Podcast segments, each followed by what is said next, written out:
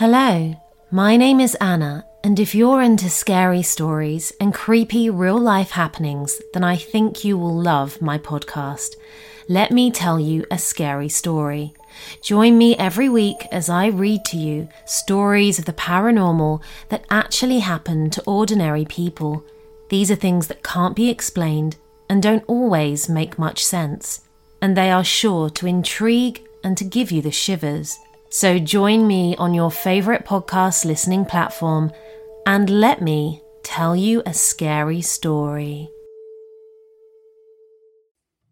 Hey there, this is Erica Kelly, host of Southern Fried True Crime. I cover contemporary and historical cases, and I love listener suggestions. And like any good gossip, I'm interested in anyone and anything. Come join me as I explore the dark underbelly of the Deep South. I'm a one woman show in a narrative format, kind of like sitting by the fire and listening to a story. So pull up a chair and subscribe if you're interested. I'd love to have you. You can find me on any of your favorite podcast apps. Just search for Southern Fried True Crime. Until then, y'all take care.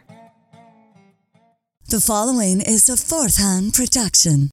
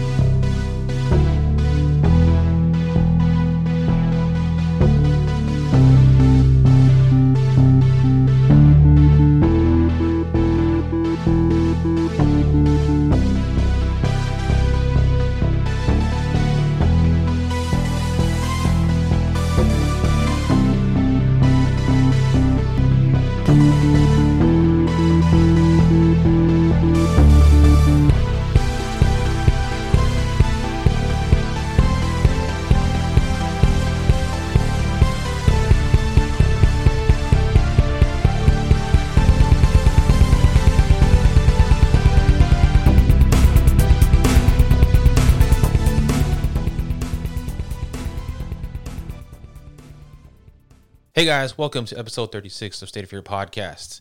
I am your host, Chris Davila, and with me, as always, is my co host, James Bishop. From afar, my brother, from afar. From afar. I think this is the first uh, episode we've recorded uh, at separate locations. But not too far, not too far from me. Uh, close, No. Still in the city, just you're at home chilling with your cats. At the his house. That's yep. right. Uh, yeah, so today we are covering the uh, great state of Ohio. Ohio. Ohio. We're out of the ends now. That's right. Fantastic. We we are on to the O's, and that makes us probably about halfway through, I think, right? Uh, 36. but We're more than halfway, brother. Well, I mean, because that also counts like all the extra bonus stuff that we did too, right? So, I mean, we This did, is true. we did this a, is we true. Did a and two-parter and a two-parter, so it kind of messes up the count officially, officially. But Man, that's that's yo fault. that's not my fault. That's the fault. and Mr. Mr. What's his name? Missed two episodes because it was so much Maniac. on. What was it? Uh, gross. Yeah. Uh huh. Yeah. An appropriate name Yeah. too. Yeah. Well, have you uh, have you been to Ohio, James? I have been to Ohio. Tell me Didn't all you? about it. You did not go with us to Sedamsville Rectory, right? I did not. No, no. Tell us about that. No, that was the supposed most demonically haunted location in the United States, and I went there with our paranormal group, the West Houston Paranormal Society. Whips, shout out, Representing, what's up, folks? what's up. Uh, yeah, we've uh we've been on a little vacation since this whole COVID thing, so yeah. uh, but yeah, we went there. Uh, we drove in a van. hmm Uh, it was really cool. We had our sign, we had our placards on the side of the van and stuff. So I guess somebody thought we were on TV because we got, you know, Oh, titty right. flashes and stuff on the freeway and all kinds of mess. So yeah, it was pretty funny.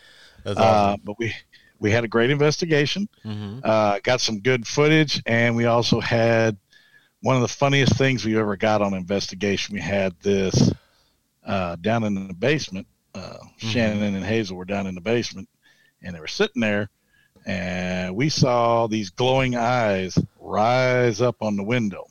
It was Scared the hell out of absolutely hilarious. We're like, "What the hell is that?" Me and Wayne were yelling out, "What the hell is that?" and all of a sudden we heard them downstairs. What the hell are they talking about? What are they talking about? What what what's behind this? What? And come to find out, it was a raccoon. And Oh we we had a mama raccoon under the porch with babies, so she visited from time to time. But there were lots of funny parts about it. We did get some visual evidence. I saw my first shadow figure there uh, when we were there investigating. about that. That's I unfortunately did not catch it on video though Ah, or camera. Damn. damn. Pissed me off because I was I was out of position, but I looked out of the corner of my eye and saw something moving. I looked over.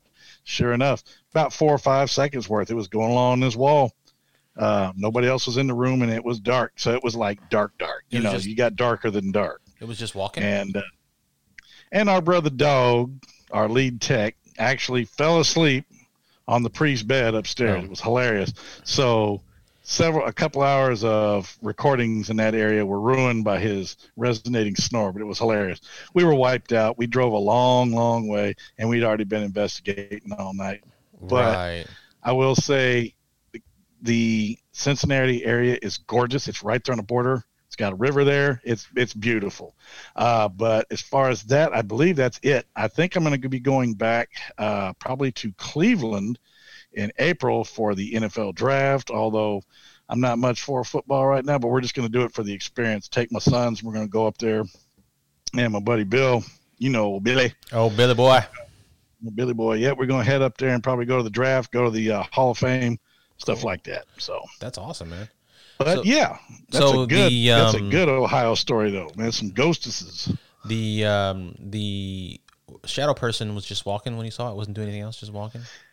It was walking, but I saw no legs. It was like a moving mass. Mm, okay. It was, like, it was like you know sometimes you can discern legs and stuff like that when you're looking, but it was just this mass that was moving. And like I said, it lasted a few just a few seconds and it was gone. So would you say the uh the rectory was a good place to go investigate? I would I would recommend it Okay. because we did get some evidence. Uh, Do I think it's demonically haunted? No. No. I just think the there was one priest, I forget his name. I don't even care about his name because he was a he was a real bastard. Oh, was Uh, he? I think it's just his negative energy hanging out there is what the problem is. Uh, do you think per- think perhaps the um, shadow person was the priest? Could be. Hmm. Could be. Very cool. But uh, he's been spotted more, they said, in the upper areas because I think Oh, okay. Uh, when they were upstairs, I think uh, Rhodey and Hazel were in the attic area. I think maybe even, um, God, who else went with us? I think it was. Uh, why am I having drawing a blank on her damn name? Naomi. Out. Oh, Naomi. Think- oh, what's up, Naomi? I think she went too, and I think they were up in the attic and they actually saw a shadow figure coming across Adam there as well. Uh, I'd have to get their verification on that, but we did see some shadows that night. We did get some orbs during the circle, some ones that reacted to what we were doing, not just the random floating crap. You Know. right. Yeah. 'Cause, you know, 90, 98% of orbs are BS anyway. oh we yeah, already of course. that, so. Absolutely. Yeah. That's for damn sure. But that's it, bro. Cool. No, it's a cool story, man. Man, thanks for sharing. Appreciate that. Yeah, no problem. Yeah, I wish I could have gone. I can't do it. Couldn't do it. Didn't have any vacation time at my job at the time, so I was like, I can't go. It sucks. That did suck. Of all people who needed Mm-hmm. to be in a demonically haunted location, you, my brother, should have been there. I know, I Maybe been one there. day we'll get a chance to do it again. Who knows? That's if they even still have the place open. And, I this, don't know. and if that's the case, this time I will go without pay. If I have to take a, Hey. a day off without pay, I will do it because I'm gonna go. That's right. Yeah, when we get back in order, we're going to start hitting some good locations again and get back in the saddle where we was I'm excited. back in the day. Yeah, I'm excited at that. After being inside all this time, I am ready to do some ghost hunting for sure. Yes, sir. Absolutely. All right, well, let's get into some state facts real quick. And since this is a, um, since we're doing like a, a, a far away episode, I'll just read a couple and then I'll read some celebrities and we'll just go from there. Sounds like plan. I'll just throw in my two cents. How's that? I love it. Love it. And uh, That's what I do. you might That's get- what I do, brother. you might get some change back. Okay, so Ohio didn't officially become a state until 1953. Holy hell. It was declared a state in 1803, but didn't get the presidential stamp of approval until uh, President Dwight Eisenhower signed off. He backdated the declaration to the original date, though.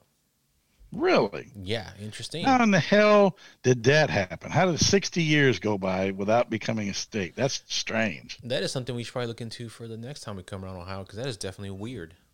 Maybe so. Yeah. Sounds like a plane. Ohio native James Ritty invented the cash register in 1878. Cha-ching! As a salon owner, Ritty had a problem with his employees stealing money. They still they still do, even with the register, they still steal the money. What the hell? At least now we get fingerprints, or you get you hear the bell ring. Say, hey, hey, hey, who's touching my cash register? Yeah, good point. He got the idea of a machine that kept track of the money transactions while looking at machinery on the steamboat to Europe. Interesting. Uh, one one famous person, Thomas Edison, was born in Milan, Ohio. Tommy Ed, Tommy what's Ed. up, brother? Shawshank Redemption was shot at the Ohio State Reformatory in Mansfield, which is also supposed to be haunted. Yes, and that's a that is one of the locations we actually have on our wish list. Yes, I, I definitely want to go that one for Absolutely. sure. And last but not least, the Cuyahoga River has caught fire at least 13 times. The It's- Cuyahoga River, Oh, that's from um, Oakland into Cleveland. Major League. Yep, Major League. That's, that's, right. from Major League. Old. Uh, what's what's what's that fool's name that sings that and also sings a Toy Story song? Um, Rand. No, was it? Oh, that's Randy. Uh, yes, Randy. Randy Newman. Randy Newman. I was gonna say Randy Watts, but that's not right. Randy Newman. That's right. Randy Newman. Yep. It's aptly nicknamed the river that caught fire. The river was one of the most polluted rivers in the country and would catch fire after sparks from the train would fall into the water. That's exactly what I was going to say. I was going to say there's a reason it's caught fire so many times because there's so much industrial waste that used to be dumped into that thing. The entire top of the river, like the top inch or two, was solid, flammable, and industrial waste materials. The actual water was a couple of inches actually below the surface. Mm-hmm. So yeah, when it went up, it went up. It's it just just pure pure um, pollution up in that place. That's right. It's horrible. Now I believe they have definitely got their crap together and have cleaned it up. Yes. Uh, but yes, it used to be just a free for all. Because I mean, back in the day, they used to just dump loads of crap into the rivers, into the lakes, and I am glad that for that part they have really tightened it up. Because I, although you know, I'm more of a conservative leaning person, I'm not a tree hugger per se, but Okay. I do love Mother Nature and I love the earth. yeah, you're a mountain like- man. I'm a who? A mountain man. You a mountain man, dude. Yes, sir. Yes, sir, I am. Yes, you I are. like, I like pretty stuff, and I, I don't want I don't like to see nature all screwed up like that. So Well, after a highly media covered fire in 1969, Congress was inspired to clean up pollution across the country and established the Environmental Protection A- Agency. So ah, so that's where uh, that's where the EPA comes where- from. Oh yeah, Thanks yeah. to the, the uh, dirty, his name? dirty Hang river. on, I got his name. It's coming to my brain. All right, all right. Walter Walter Peck. Walter Peck, our that's board- right. Walter Peck, Mr. that's right. Pecker. Mr. Pecker. Walter Peck, that's right. That- Thank, Yep. Thanks to Ohio, that dickless wonder let all the ghosts out of the containment unit. That's right. Yep, the grid was shut off by Dickless. That was a bad thing. Bad, bad thing. This is true. That man has no dick. All right, let's get into some uh, people, famous celebrities born in Ohio. So we Some have peoples. Steven Spielberg.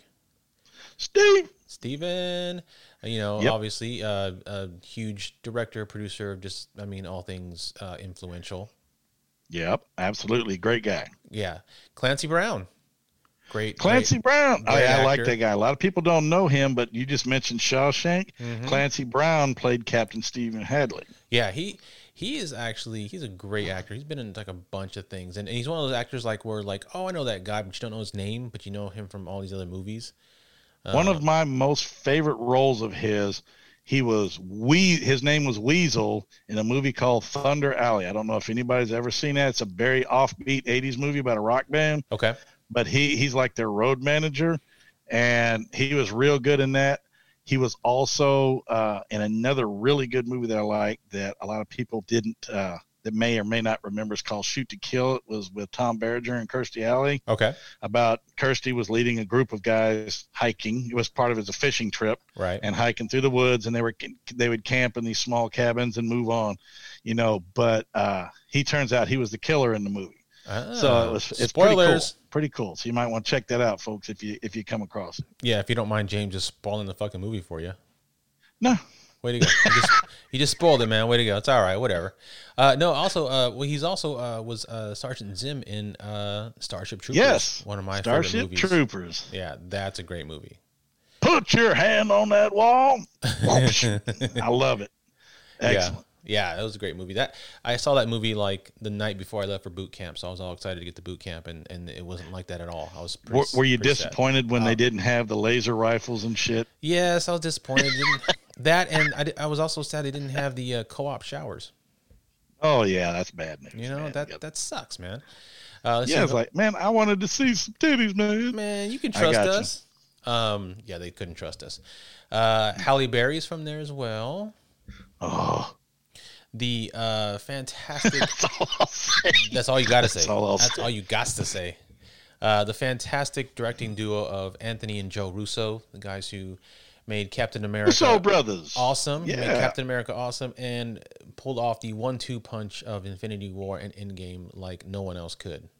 Nice. Uh, Martin Sheen is from there. Captain Otis, I mean uh, Sergeant Otis McKinney. Mm-hmm. My fa- my favorite role of his from the movie Cadence. Yep. And uh, last but not least, let's leave off with good old Ed O'Neill, Al Bundy himself. Ah, my hero. Yeah. Four touchdowns in one game, Polk high. That's right. Sweet. Yeah, I love Ed O'Neill. He's he's That, hilarious. that show was priceless. Married with Children was priceless. I absolutely love that show. Completely and totally politically incorrect. yeah. And so many truisms, it's not even funny. I, I love that freaking show. he was also hilarious as the donut shop guy in Wayne's World. Yes. Yes. Why is it that when you kill a man in battle, it's considered heroic, but when you do it in the heat of passion, it's called murder? we just actually just watched it the other night, so that stuck in my head. No, very cool. Yeah. So yeah, so those are the famous Ohioans. At least some of them. There were more. Like I even saw another great uh, actor, comedian, Fred Willard, was from there as well. Rest in peace. Oh, Fred Willard, rip. Yeah, rest in peace, poor guy. the Uh, but problem yeah, is a lot of our audience may not know who Fred Willard is, and some may. You know, he was uh, he he was a character actor mostly, but one of his most famous roles on TV was the WKRP in Cincinnati. He was one of their salesmen, I believe it was. Mhm. I don't think he was a DJ. That was Johnny Fever. That's my boy. well, I think most of our listeners might uh, actually recognize or know him for, as uh, the as um, what's his face's um, Ron Burgundy's boss in Anchorman. Oh, okay, Yeah, okay. yeah. That that's. Uh, I mean, I'm just making an assumption because that was a more recent thing, and he was, you know, pretty popular in This is that this movie. is very true. So- very true. But all right, well, why don't we go ahead and get into your weird stories, plural, because you got a couple this week, don't you? Yes, I do. Yes, I do. Let's roll it. Let's do it, man.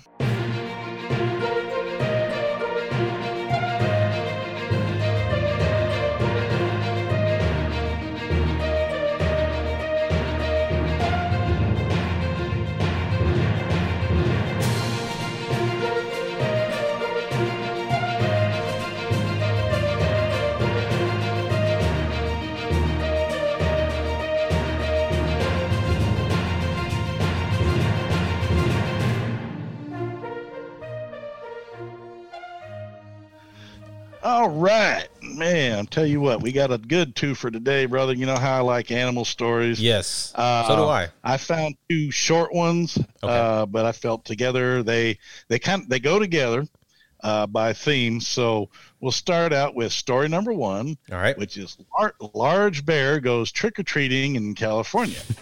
I can't blame him. God. Now, I will tell people uh, I have been seeing increased stories of bears wandering into California neighborhoods and stuff. Yeah. Probably, probably largely due to the fires and stuff like that. Obviously, Their land yeah. is being burned up. Mhm. Uh, I'll reserve comment on the. I will uh, also say that he went trick or treating because that area also gave away full size candy bars, and nobody could pass that up. They did. They, So- they ditched that fun size crap. Ain't Yeah. nothing fun about a candy bar that's only an inch long. But I will say, No. I will say, if a kid got mauled by that bear that night, it is that neighborhood's fault. Stop giving out full size candies. You're bringing out the bears. You bring out Bigfoot next. Just give the fun size, and they won't come and maul your kids. All right. I knew you had to slip Bigfoot in there. Of somewhere. course, I always got to put awesome. Bigfoot in there. That's right. All right. Well, the story goes a California resident's doorbell camera captured the moment of a visit from an unusual late night trick or treater, a very large bear. God, that's The scary. footage, re- re- yeah, no kid.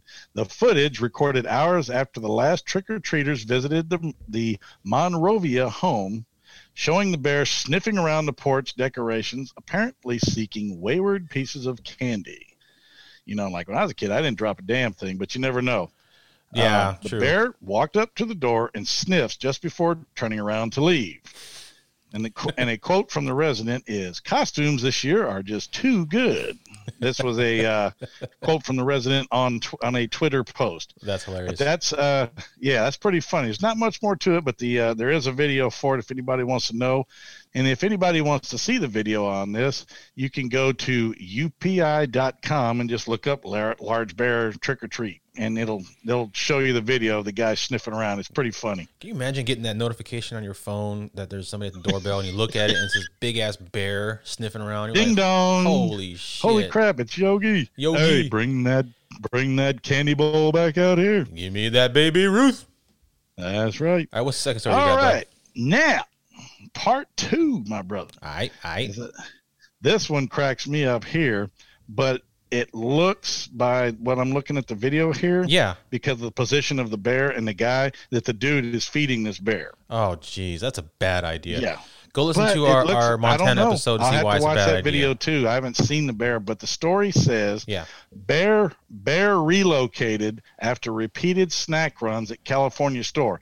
Now everybody remember this. This is a little bit of a serious moment. Remember what I said back in our Montana episode That's right. when we were discussing the bears. Mm-hmm. Don't feed the wildlife. They That's don't need you.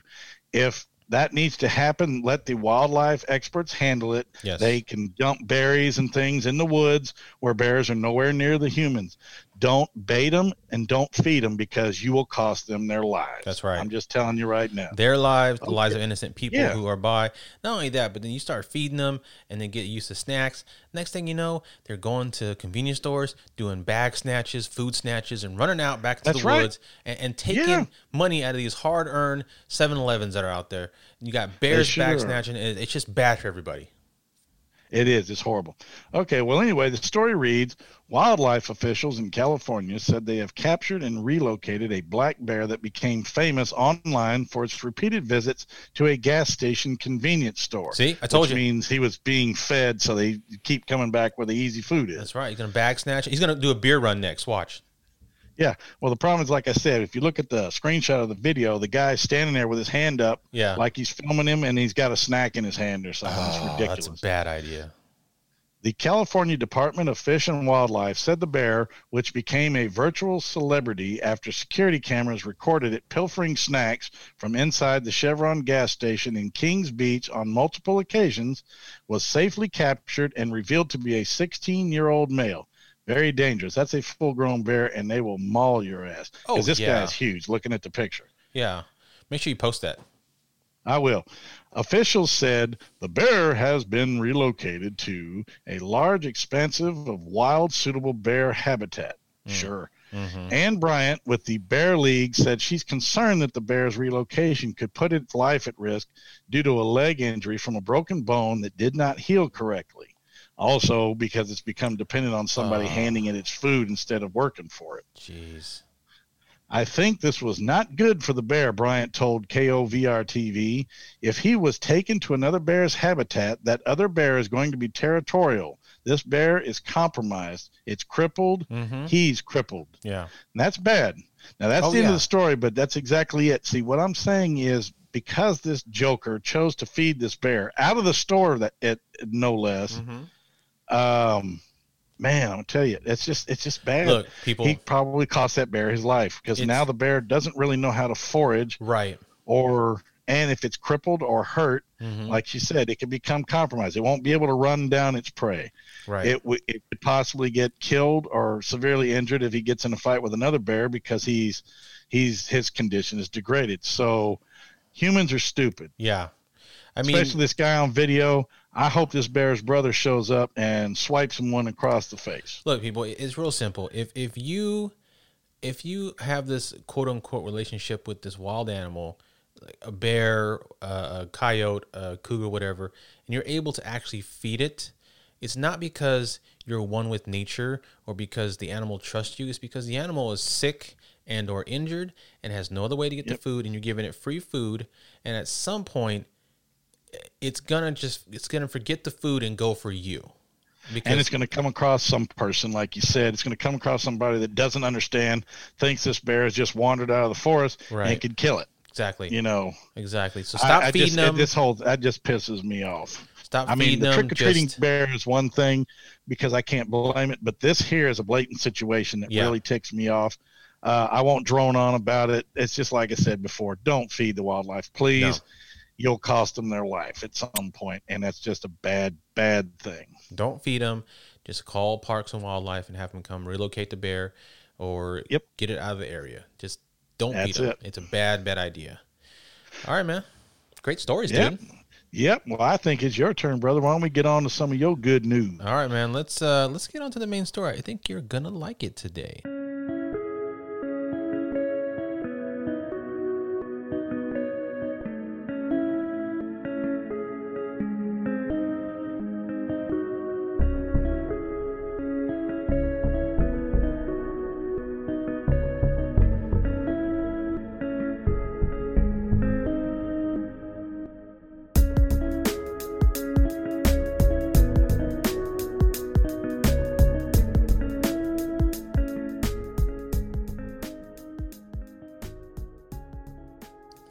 Right, so today's story out of Ohio is called Chased by Bigfoot. Oh man, Yeah. sweet. Lay it on me, brother. Yeah, so I had normally James has an idea what we're going to talk about this week because I give him uh, information throughout the week, but uh, I saved this special for James because this particular story involves three people who actually went looking for Bigfoot. Were possibly Obviously found his ass. yeah, were, were chased out, but they were am- amateur cryptozoologists um, and uh, noted Bigfoot uh, researchers, and they so they caught they also caught some rather interesting audio sounds, and so Nice. we will be playing those sounds during the episode. So Sweet. let's get into it, shall we? So the story revolves around Mike Miller and Mike Feltner out of Ohio. They are the founders of the Ohio Night Stalkers. They are amateur cryptozoologists out of Dayton, Ohio. Now, the Night Stalkers drive from place to place in the woods in Adams and Shawnee counties, and they carry a stick they use to make sounds. It's actually a wooden bat that they use to make sounds. They do tree knocking, which is a well known primate way of communication. And many Bigfoot researchers believe that uh, Bigfoot's a primate, and so he would also use knocking as well. They also call Bigfoot by howling and carrying audio amplification equipment to capture any sounds. According to their Facebook page, it says, We are a group of cryptozoologists that do research on the phenomenon known as Sasquatch. Yes. I have a question, good sir. You don't need to raise your hand. Just give me the question, son. Well, when we're recording in separate locations, I can't just cut in on. Oh, I'm looking right at you, though. looking So at- I'm looking right at you. You cut in all you want, buddy. What's going on, man? Well, sir, I was going to ask real quick, what, in your opinion, makes somebody a professional cryptozoologist versus a amateur cryptozoologist? At what point does one cross over to becoming a simple Bigfoot chaser to an expert? What do you think? I think it has to do with whether or not it's it's how they make their living. Ah, So uh, we got we have some friends, uh, Nick Redfern and um, Ken Gerhard. They Absolutely. they have written numerous books and they travel to actually investigate these things constantly, uh, and this is how they make their living. So yes. um, I think I believe the Ohio Night Stalkers are just like most paranormal investigators. Uh, Yeah. They have full time jobs and then they do this on the side as as a passion. So Cool. most paranormal investigators are, I mean, hell, even the ghost hunters, even Taps, even when they had their TV show, they were still amateur paranormal investigators because they still worked for Roto-Rooter. Yes. Did this on the side. yeah, That is true. yeah. So I, I think that's what makes that's what d- dif, uh, differentiates amateur versus professional. just time experience and Time putting in the work. Then, yeah. Basically. What about right? you? What do you think? How, what do you think separates the two? Well, I'm I'm just in agreement. I just kind of wanted to get yours ta- your take on it. That's exactly it because we've discussed many times, like when it comes to paranormal field, Mhm. there is no quote unquote degree. There Right. is the it's it's a baptism by fire, so Yes. to say. You get into it, you study it, you take a long time, you learn how to review your evidence, you know how you learn how to debunk. You're basically learning the process Right. you learn from others and you can come up with some of your own techniques and i believe like i said in case of our buddies ken and nick those guys have earned their status as some of the top tiers in their fields because they have put in that work Oh, they have yeah. done crap loads of research Mhm. they've written books and we've both met them and they're both fantastic and they're both extremely knowledgeable about damn near any creature you can mention you mention one and they say oh well i've done this and i've done that and Mm-hmm. and I just I think like I said that's what I think separates it is time and experience because Yeah. like I said I don't think there's a cryptozoology degree is No, there there's I mean not. I don't think there is No, there's not. There's not. It's it's not even re, uh, seen as an actual science according to mainstream science. So no there's screw mainstream science I Yeah. mean they're out there lame stream science. I'm calling it right now. lame stream fake news bitch But yeah, All so right. I, I mean, I, I, I, you know, you, and also when, when you read books by like Nick and Ken and others, versus uh, other people who put out books but don't put it out as their main source of living or their main passion, you, you, you can you Yeah. can tell the difference. I mean, Nick's books and, and Ken's books are so well put together, so well thoroughly researched, you know, and they're actually out there living and doing the things you read about in their books versus someone who Yeah. just puts a book together to talk about the history of like Sasquatch in their area. That's that's amateur to me. yep and now I know this is more of the ghost variety but our Yeah. other but good buddy Richard he is a Yeah. fantastic writer Mm-hmm. uh, fantastic researcher, and he's a first responder. The guy's Yes. a paramedic. He is a fantastic gentleman, an excellent writer. That's- That'd be Richard Estep. Richard Estep, yeah. Uh, Go check him out. He's got a ton of books. Check him on out. Amazon. Yeah. Yeah, he's he's a great great guy, and a a newly converted lover of Whataburger. So you're welcome, Richard. Yes, you're welcome. Please continue, my friend. You got it, man. So the the following story takes place on October 11th, 2014. Now, uh, Mike, the two Mikes, I'm gonna call Mike squared from this part out because it's Mike Miller, Mike Feltner. So the Mike squared decided to get Eminem. together. Eminem, there you go, Eminem decided to get together because they had heard some recent encounters of Bigfoot in an area of Adams County, and they wanted to go investigate. Uh, Mike M, Mike Miller, has always been an outdoorsman and has always been out doing fishing, hunting, all that stuff. He loves being outdoors. He's familiar with the outdoors. Uh, so is Mike Mike Feltner, not to the extent of Miller, but Miller actually developed an interest in Bigfoot while living in Dayton. So, so that night they actually went and took Mike Feltner's son, teenage son Jordan Feltner, with them because he was also into Bigfoot also, and so the three of them were going to get together and go and, and go down to where the latest sightings had happened, to see if they could possibly maybe have a sighting. What the hell they take the kid for? Bait? it's ghost bait. You know, hang him in a tree. Here you go, bait. boy.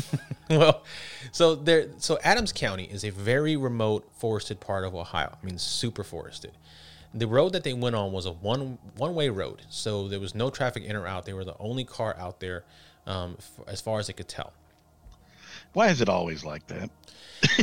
It's a cliche, you know. It's a, it's a cliche. Out in the middle of nowhere. you know, all hope is lost. If something bad happens, they're screwed. You know, I love that kind of stuff. Because you know? It's, because it's it's it- perilous. It's kind of, you're Yeah. putting yourself in an exciting but dangerous position because Exactly. if, if Biggie shows up, where are you going to run? You Nowhere. know what I mean? I love it. There- there's, is there's, great. yeah, he outruns you every time. It's a lot scarier than saying we went to the biggest mall in the county at four o'clock in the afternoon and we saw a ghost, even though there's like eight thousand people there. Yeah, you saw a There's ghost. like teenagers everywhere, but we still we still we, still saw. bared it. Yeah, no it's, it's kidding. not quite as scary. So they started out the expedition at a small metal bridge crossing a river in the afternoon. Mike Squared or Eminem, however you want to call it, got out and began vocalization experiments with specialized recording equipment. So they had a couple different recorders they bought and then they amplified to help uh, reach, get more sound from the area. Of course, they're in a forested area, so the, the sound carries more, but they, they want to make sure they get as, as far away as they can as far as their sound equipment. So uh, Mike F began howling and calling up and down the bridge, while Mike M listened on the on the equipment. Alling. I wonder how. I wonder what kind of call. So they were doing howling and, and whoops, like whoop, that kind of Oh, stuff. yeah, that's true because they, uh, they they do say they whistle, they make whooping Yes. noises and stuff mm-hmm. like that. Yeah, So he, that's he true. began walking up down the bridge doing that for quite a few minutes.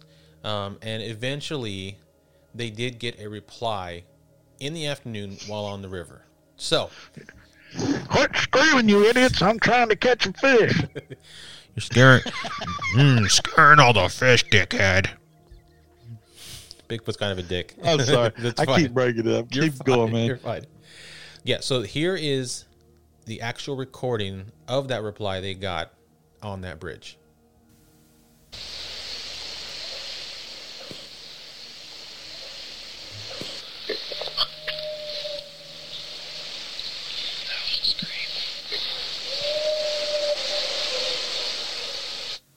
Uh, yeah. Okay, let me, My let me my skin crawled. My skin crawled on that one. Did it? bit. Yeah, that's awesome. yeah, so that's the reply they got while they were on the bridge in the afternoon. So they heard the they heard the howl um, multiple times. Now Mike goes on to say, Mike, both Mike, either one, but uh, Mike Feltner does most of the talking. But they've heard owls, cougars, and such before while in the woods, and they believe that this was not any of those uh, that they got. Didn't sound like it to me. yeah, Didn't sound like it to me, and didn't even sound like a wolf. No, it did not. No. So after after a few minutes, the call stopped. So they decided is they wanted to continue on their on their travel. So they jumped back in the car and drove on. Now the forest road is so dark that you can only see a few feet in front of you. So they had to drive super slow to get to their destination. I know it, it's it's a cliche, Man. it's just nonstop. Might It, well- it, it damn sure is. Was it foggy or I was what? just gonna mean, say that it might as well be fog, you know, rolling in there. you Yeah. know? yeah. Might as well And it, throw and a couple of chupacabras and a. Wait, if it doesn't get more cliche enough, eventually the road comes up to an open graveyard. Oh, good lord! It's an episode. it's quickly turning to episode of Scooby Doo. Hey, why not throw in a graveyard? Why not? Go for it, man. This this is this is getting good. I'm liking this. so, Mike F has stated that he had read that there have been multiple reports of Bigfoot sightings in and around this graveyard area. Believe it or not, which is I don't know. Hell for Maybe they have a cousin that's buried there. I don't know. Bigfoot in a graveyard. yeah. man. This like I said, this is getting good. I like. I'm liking the story. You're right, brother. So they they finally arrived to this graveyard. It's it's dark. Uh, the sun had set maybe an hour or so before. By the way, from the moment they left the house up to this point, his son Jordan has been asleep in the back seat this whole time. Just I just want to point that out there. Okay, this kid, worthless, this kid worthless. Man, he's supposed to be helping. He's. I'm sleeping in the back seat. He's knocked out. So when they get to the graveyard, Mike squared, they get out, begin looking around the graveyard with flashlights while setting up their audio equipment again. The duo believe that that night is going to be the best time to go as because they believe Bigfoot is a nocturnal creature, which I think I think most sightings, not counting the videos, uh, the actual videos, I think most sightings are are at night as well. I think they're trying to break this kid in because what's going to happen? He's going to wake up. Bigfoot going to be hollering. He's going to try to jump out of the car to run because they can't find the keys. We're in a graveyard, and he doesn't know which way to go. There's gravestones everywhere. He's just going to have a heart attack and die. He's So this is drop. all some elaborate like hazing for the kid, right? I love it, man. This is awesome. So, Mike F uh, pulled out the wooden bat that he brought to do some wood knocking experiments. Now, wood knocking, as we mentioned before, is just is making um, a bunch of different sounds against a tree or a piece of wood um, to to get a response because primates use that to communicate as well. They knock and they drag. They, Yes. They they like take a branch and they'll swipe it on a tree or something like. Yeah. So At af- least they've been told. I've, I've heard that they do that. That's what I've heard as well. Yeah, as well. After his second round of knocks, they heard three knocks in reply, presumably from the woods in front of them. They also make note of the fact that when the reply starts, the entire forest around them goes quiet. No birds, Ooh, no insects, nothing.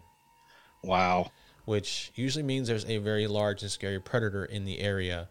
And That's every- bone chilling. everybody's shutting the hell up. So, Yep. after 25 minutes of complete silence, they then hear a series of howls. We've heard owls, we've heard deer, we've heard about everything in the woods that makes a noise, and this is different. So Man. yeah, and that, man, that was man. Mike Feltner you heard. By the way, I, I guess I forgot to mention at the beginning. Um, all this information came from not just uh, some news reports that I saw, but they also appeared on uh, an episode of These Woods Are Haunted, which we've used before Oh, yeah. for information. So they appeared on on this episode telling telling their story, and they also uh, brought these actual audio clips that they recorded onto it. So all this is coming straight from the episode. So that was Mike Feltner talking about all the things they've heard before, and this was not one of them.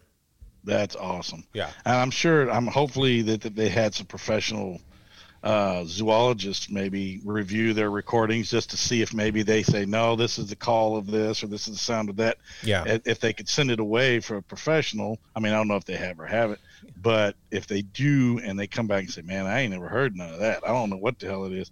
I love like that because I want to believe, you know, we do want to believe. I Mm-hmm. Oh, think yeah, they're out sure. there.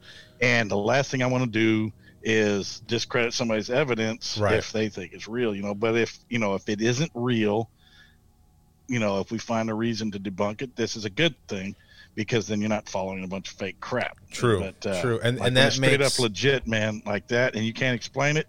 I freaking love that. Yeah, that but all, all of the all of the evidence that gets debunked, that can be debunked, makes all the evidence that can't be debunked that much more incredible. yes, it does. Yeah, as far as far as I could tell from what I read, uh, they hadn't taken any of the sounds to a crypto or to a zoologist or, or anything. So um, maybe they did, but they it wasn't mentioned in any of the stories that I read. That's just me thinking out loud though, because uh, like I said, we've been doing this a long time together and stuff like that, and different stuff. We haven't chased any big feet or anything like Not that. yet. But in the debunking frame of mind, which Yeah. me and you like to try to do, because Yes. we want any evidence we ever came up with to be straight up legit and unexplainable Mhm. before we present it on our website or on our Facebook page or to other people. Or We even to the- just be the rest of the to say, group. hey, we can't explain it. Even to the rest of the Period. group, we want to we want to make sure it's real before we bring it to them. You know. Hell yeah. Yeah. Hell yeah. No, and, and that's the first thing we do when we go into like say a private location or even a public location. The first thing we do is we we any of the reports that we've given or we are told about, we go and we try to debunk them first off. And mm-hmm. if we can't, we set up a camera or we set up some sort of equipment in that area to try to see if it repeats itself. Absolutely. Yeah. So they believe that the howls were an indication that the Bigfoot is making their way towards them. Suddenly the howls suddenly the howls stopped and it went quiet. But then they started Oh hearing, hell no! they went to That means stealth mode. sneaking. They went to stealth mode, yeah. But then they started hearing what sounds like footsteps coming through the forest towards them. Bye. you that most normal people would say bye, okay, but these two Yep. are not normal, obviously. When the footsteps stop, they then hear a long whistling coming from in front of them. As they stand mm. there listening, the footsteps and whistling continue for many minutes, but then the howls start back up.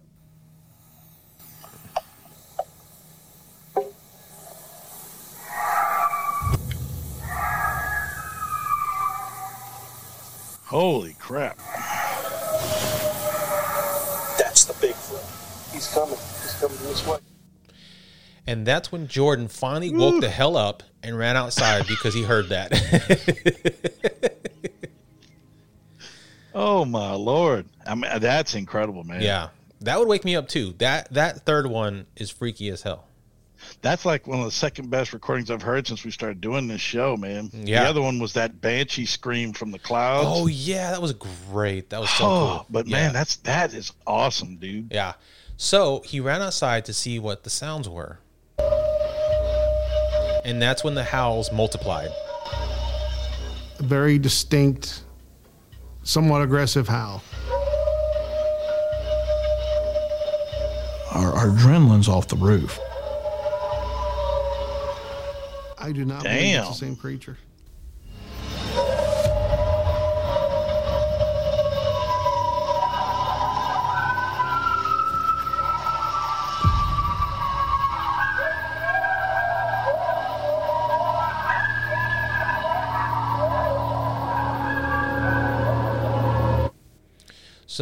That's when they. Man, I'd love to see the doubters explain that one away. Yeah. So what you're hearing there is what they believe is actually uh, the sounds of at least two different sets of howls. Uh, then at some point, coyotes begin to join in on the howling. Okay. You hear the coyotes in the background there. I'll play it Yeah. again. Yep, sure do. Right there. Then the creatures begin to actually mimic the coyote sounds.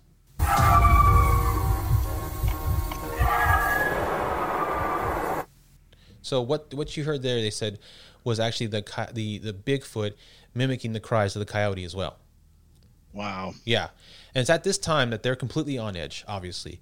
I mean, it's not enough that the creature is stalking them, but now they have a pack of coyotes nearby. While this is going on, this has been like 20 minutes has been this has been happening. All of a sudden, for some reason, it sounds like one of the coyotes is being massacred, like it's crying out like it's being attacked.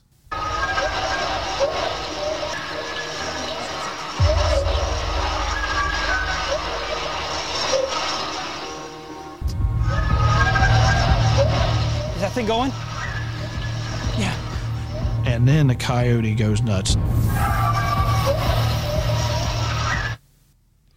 So Mike Yeah. believes that the creature killed the coyote, and that was the sound they caught. And so as they're sending Jordan back to the car, he begins pleading with them to get the hell out of the area. And Yeah. just as suddenly as the sound started, the noises stop, and the sound of the forest returns. Wow. Now, as Mike returns to the car, they hear the howling again, this time much closer, and it seems like it's moving. They then realize the creatures are now actually coming their way. They all jump back in the car and haul ass out of there. Well, that's a uh, good idea at that point. No, I- especially if you're unarmed. Totally agree. And then again, then again, you're in their area too. They can probably get right up on you without you being able to Uh, so much as blink. I mean, with how dark it is, you can't see a few feet in front of you. They could be, you know, five feet in front of you, and you, you can't even see them. That's how dark it is. Yet, which matches a lot of what we've talked about before. We've talked about some of our other cryptids. Yep. Some of them are peaceful. Some of them might want to get you and bring you into their uh, families. Mhm. Some of them are cannibalistic Yeah. and murderous. You know, there's just a big variety of them. It's just That's different, right. different tribes. And, so, and some you marry into, you know? Yeah, yeah.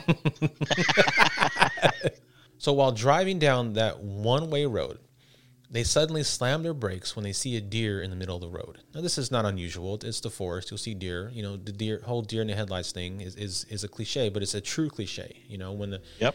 when you're driving down the road, if, it, if, it, if a deer's in, in the middle of the road, it'll, it'll just look at the headlights and be transfixed by them.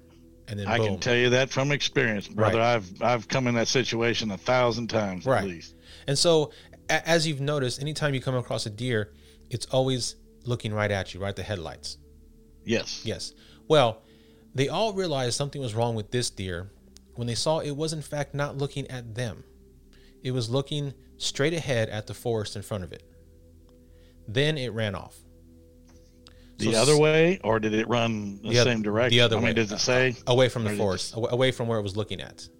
Okay, so something was over there. Yeah, Gotcha. Something, something in that forest in front of it was was more terrifying than the car coming right at it in the road. Yeah, I'd be like, hit me, hit me. Yeah. Hit me now because I ain't going in that forest. I ain't going that tree line. You Probably a faster death. Yeah. Well, Yeah. both Mikes, Mike Squared, for some reason got out of the car to look for the deer. And the White whistles. people, I swear. you know, look, if as long as the deer is not cut in half right there in front of you, you don't see any any sort of death, it's fine. Just go. The Yeah. deer is fine. Yeah. But that is when the whistles and howls begin back up and they realize that these creatures have been following it the entire time they've been driving down away from that spot. Holy crap. So they actually pulled out their equipment and that is the sound they caught further down the road. Damn. Yeah. So the howling once again stops. Mike F then walks a few feet into the forest, hoping to catch a glimpse, and he does. He sees something large and hairy standing by a tree about 10 yards directly in front of him. I was taking a piss. I can't help it. Sorry. Damn it, James. You're just scaring the hell out of him. The creature was standing still, watching him, while Mike is frozen in fear. He says the creature is close to seven feet tall and totally still. He, he went straight ninja mode. Wow. The creature then howls at Mike, and Mike is so scared, all he can do is walk backwards towards his vehicle so he can keep his eyes on it the entire time because he's he's assured as soon as he turns his head, it's going to charge him.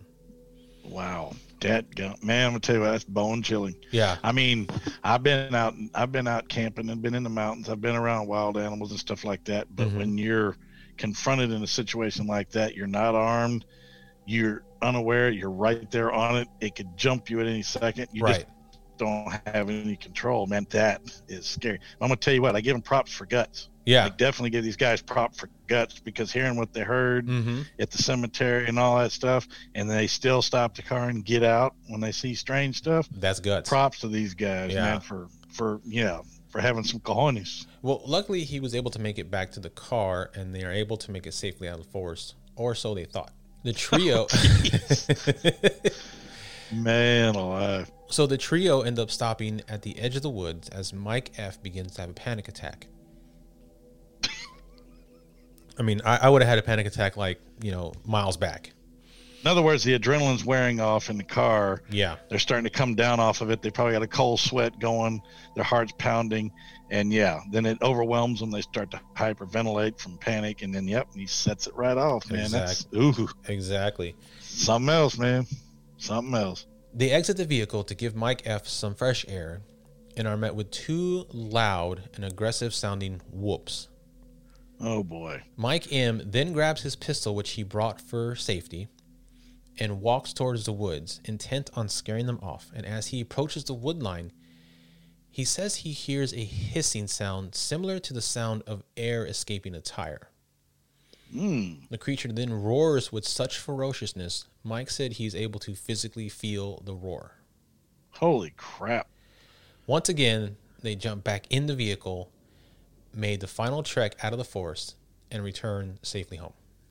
So it took them three times of damn near getting turned into sushi before the ass got out the woods. Look, the, these men went out with the intent of finding Bigfoot.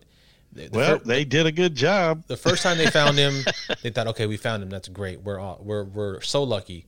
They didn't realize they were going to be chased down and damn near, you know, uh, eaten by Yeah. this creature. Yeah, That is crazy, man. yeah. Wow. So that is the story of chased by Bigfoot. Eminem and Jordan. Eminem and Jordan chased by Bigfoot. Yeah, and th- that also goes to something that I've always felt like. There's so many people out there, researchers that like they all have stories of like Bigfoot being, you know, the the forest man, or like maybe another another tribe of of indigenous Native Americans that you know are just uh, living off the land or, or, or at peace with with nature and stuff. They are ferocious creatures, and if they wanted to, Yes. They could tear you apart in an instant. More, just as bad as a bear. That's what I say, because people, yeah, park your egos because you're dealing with creatures that have evaded humans for centuries. Oh yeah, and still centuries. are. Yeah, They've been on this earth. Uh, could be even holdovers from like the Neanderthal periods and Mhm. stuff like that. You know, we've talked about that before. Could be some pre-human ape-style creatures that have intelligence, but they have adaptability, strength, and they are extraordinarily smart. So yeah, they're not just these big dumb slobbering No. fur balls wandering the forest. They're dangerous creatures. they're smart. They're organized. I mean, and, and these things are are probably. I mean, many people believe that they're like some sort of uh, um, offshoot of uh, Gigantopithecus, which was a a large, uh, like nine foot ape. Hu- not not human, but like a, a two legged ape that was found uh, many years ago. But if that's Yeah. the case, they're they're as smart as humans at least, and as deadly as gorillas. Yeah, when we're, when we uh, few episodes down the road, when we get back with our buddies uh, Mhm. Lee and Dan from Beyond uh, Beyond Terrestrial, Yeah, I know they always talk about interdimensional Bigfoot. Maybe we'll get their t- when get their two cents on that one. Yeah, because I actually love that theory. I, I fully subscribe to the inter- interdimensional Bigfoot theory myself. So, yeah, Yeah. Maybe that's why they're so evasive. mate, I totally believe that's why we haven't found a body. Very cool. They don't actually Very die here; they die in the other dimension. So, all right, buddy. Well, why don't you go ahead and tell the folks at home where they can find us if they want to, and and where they can uh, subscribe to our bonus content. I certainly can. Uh, we are on the fourthhand.com media network along with our sister project, What the Suck. Uh, we also there's also several other really good shows on there and great people. If you want to give them a listen, there's a lot of great varieties, a lot of topics, a lot of really cool stuff. We are also on the Big Evil Facebook. We are on Instagram, which I will say our following is going through the roof. We're Yeah, 1600 thanks. and growing. Awesome. It is awesome. And we are also on Twitter, and we're over a thousand on Twitter. We've only been on there for about a month and a half. Yeah. So we really appreciate the following and the support. If you would like to help us just a little bit more, we also have our Patreon. Yes. Patreon.com forward slash state of fear, all one word. You can go on there. We have three levels. We have the hitchhiker for a buck, gives you access to all the goofy stuff we do behind the scenes. You get all you get, you get access give to the blooper, out. blooper reels and shout out. Correct. Yep. We have our uh, backseat driver, which is our five dollar level, which gives you an access, uh, early access to ad free episodes, gives you access to some of our materials, some of our more special materials, and then we have what we call a shotgun, which is up front with us, riding shotgun down the highway. That's right. This is our best package, ten bucks. You get access to everything we do, including behind the scene video and very special episodes we're doing. As a matter of fact, Chris and I are going to be retracing the steps of the Cash Landrum UFO incident Yes, soon. we are are. going to video it and document it, Mhm. and we will be offering that on Patreon. We may even run a special on there just to get everybody to sign up, give it a shot, see what you think. Maybe we'll make that available at the five dollar level and see if everybody can come on there. You Can't do it for a buck. Sorry, can't do it for no dollar. Either way, you won't be disappointed. That's right. You won't be disappointed. Um, you get all kinds of extra stuff, and um, and then you're supporting us, and all, everything we get from the Patreon goes right back into the show. So It goes into the show because yeah, we we do have some expenses. We've got equipment upkeep and stuff right. like that, and that's all we're using it for. We ain't trying to get rich. If we were trying to get rich, we'd be charging 25, 30, 40, 50 bucks. hundred dollars for, the Uh, for the final one. hundred dollars. Yeah, right. You know, so it's it's just nickel and dime stuff, man. Get on there and enjoy the extra content because Chris right. has done an outstanding job of compiling this extra data. He goes in and he works very hard grabbing the bloopers. He does all this stuff, and it's enjoyable and it's funny. Let's not forget also James himself has some very special James only episodes that are on there. So if you want to Yeah, hear, I've got a couple on there. I've got you- one on medical conspiracies, and then I've got one. Uh, actually, that's the only one I've got on there right now on our sister now, project, yeah. What the Suck.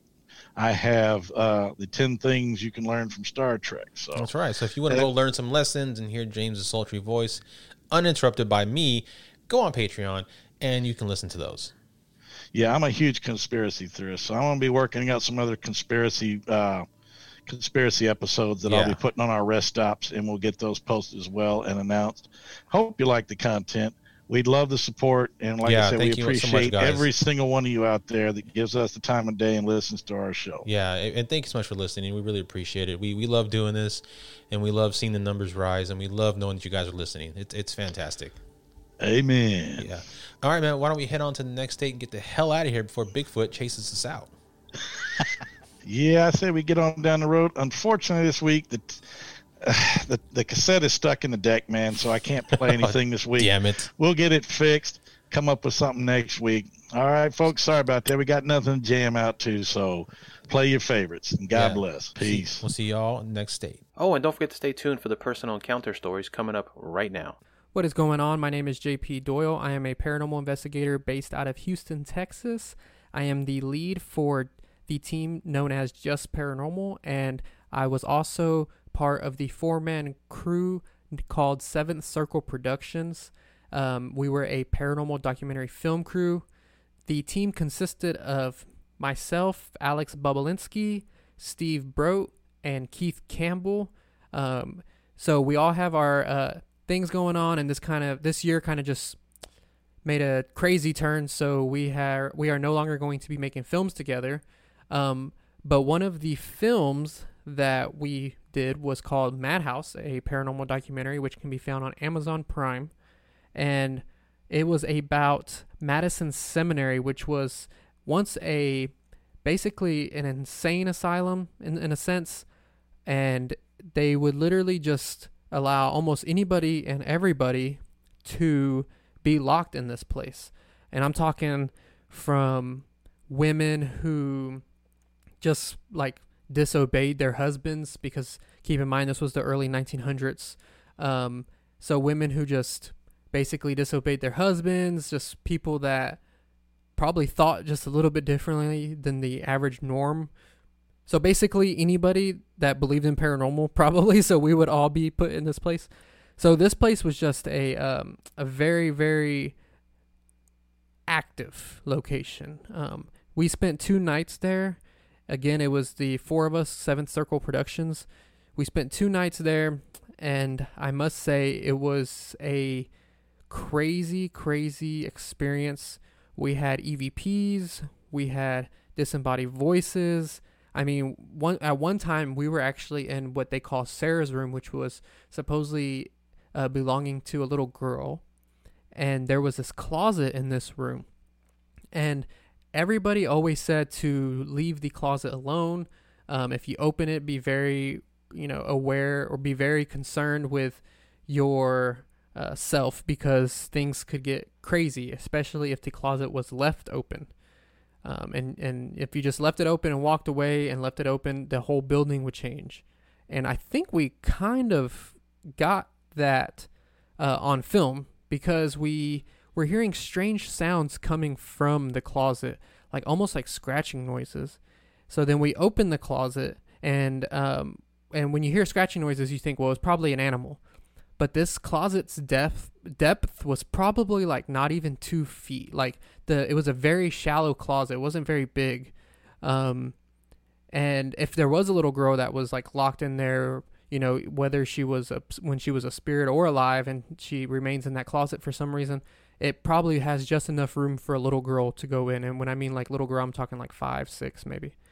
And um, so we open the door, and as soon as we open it, we hear this strange like banging sound from across the freaking seminary. I mean, literally on the other side of the building. So we all go towards it. We investigate. It wasn't really much. We come back. We let the closet door open because, of course, you know, we were startled by the sound.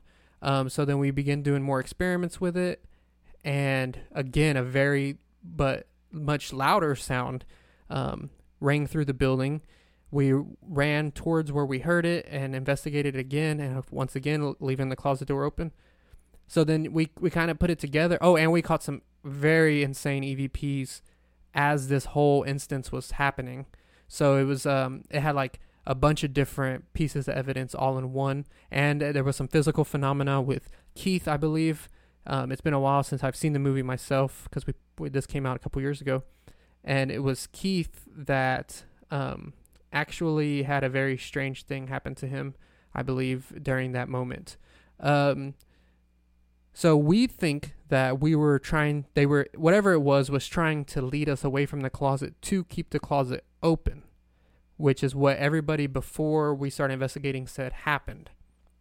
Um, another situation that occurred that I think is worth mentioning because it is off it's almost like it's in the film, but it's not explained very well. And the most messages we get about our film is like what what was up with this situation. So for you listening here, if you listen if you go watch the film after listening here, you kind of have inside baseball knowledge of what was going on. Um, so there's a part where some of us experience um, strange phenomena.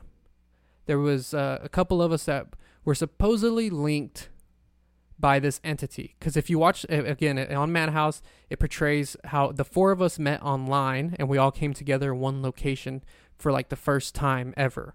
So we all became friends through the internet and we met up in real life after years of talking and we decided to film this documentary together.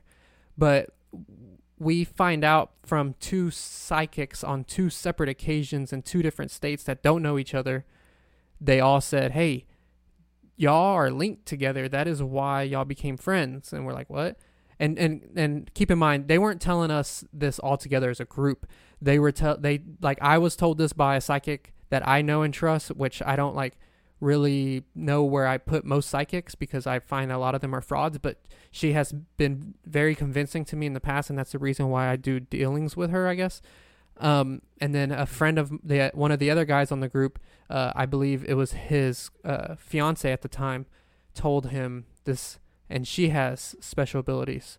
So we were both told separately, without them knowing, that we're all linked through this one entity that comes across um, all of our sessions. Even like even though we all live in different states, this entity would come across our sessions through ghost boxing and things like that.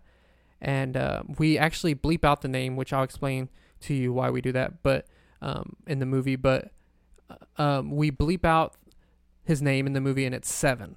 Seven is is this entity's name, and supposedly for some reason we are all connected through this entity, and that goes really deep. And we are told different things by different people, so we're still trying to put all those, all that puzzle pieces together. I guess is what you how I, the best way I could explain it. It's like a giant puzzle.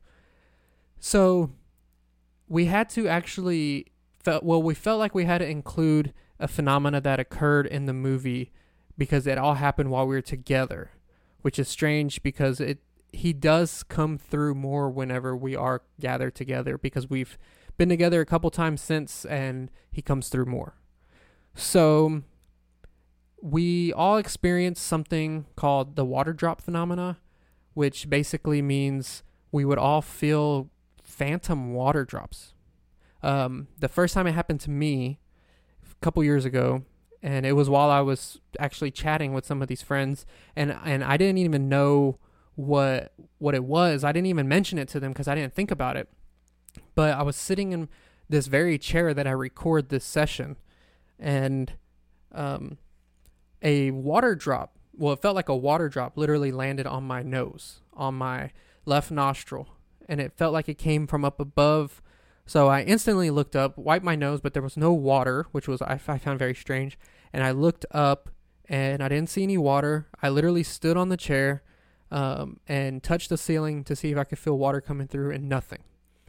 Well, I think it was Keith who was the next who shared one day that he felt water dropping on his arm or something, and there was no water or anything. And I told him, dude, I experienced that too. And then we'll come to find out almost all of us experienced that. So while we were actually at this location, um, Steve experienced a phantom water drop on his head. And he didn't know about this because he wasn't involved in the prior uh, group chats of people that thought we were at, at, all tied together by Steve. He just kind of came in on this project in Seven Circle Productions. So he was like an outside person, or so we thought, to this phenomena. And during the filming, he had phantom water drop land on his head while he was in a building that um, is actually located outside of the seminary um, behind it. So I don't know.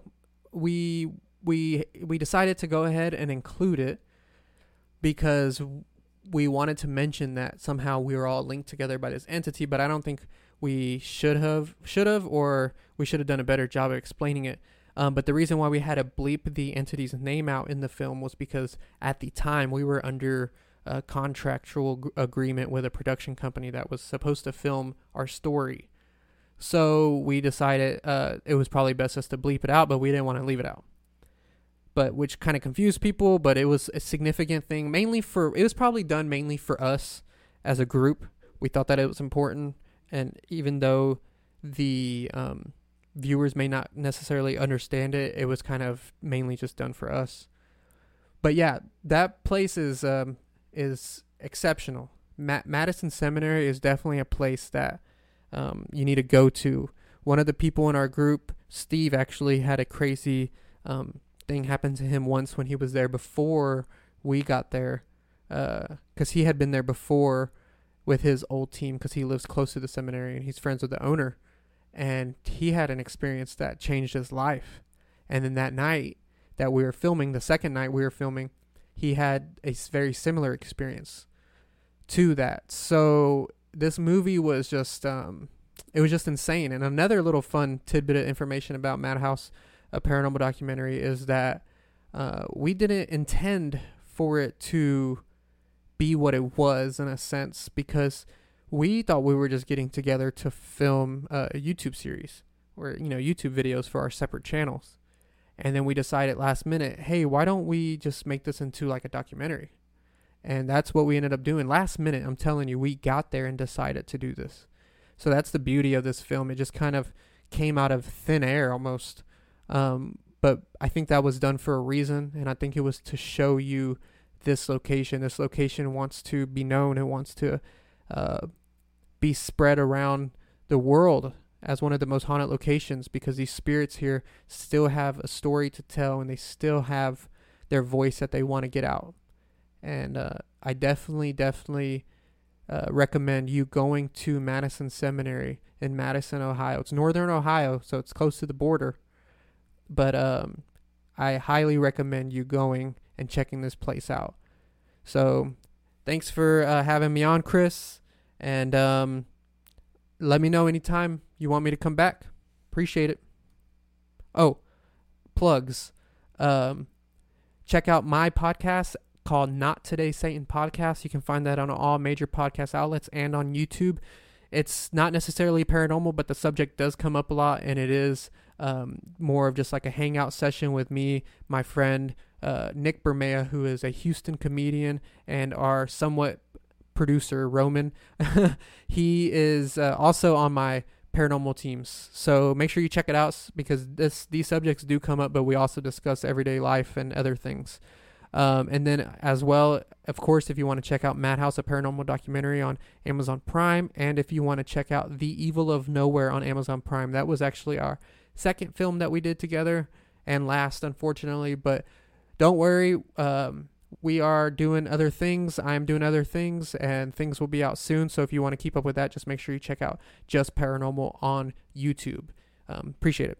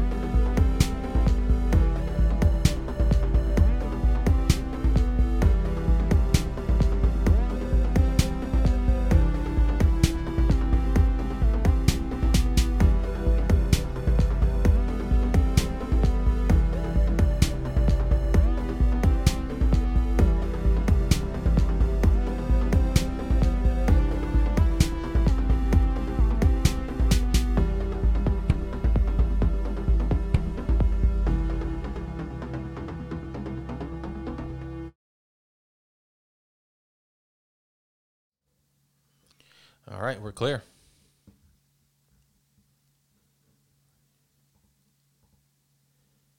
Oh, I can't hear you. I can't hear you. I can't hear you.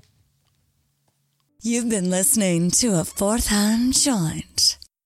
Looking for a brew unique to you? Find it at Kroger. Discover distinctly different chameleon organic ground coffee with flavors like Guatemala and Dark and Handsome. They're so organic, so sustainable, and so good. Visit Kroger today to get yours.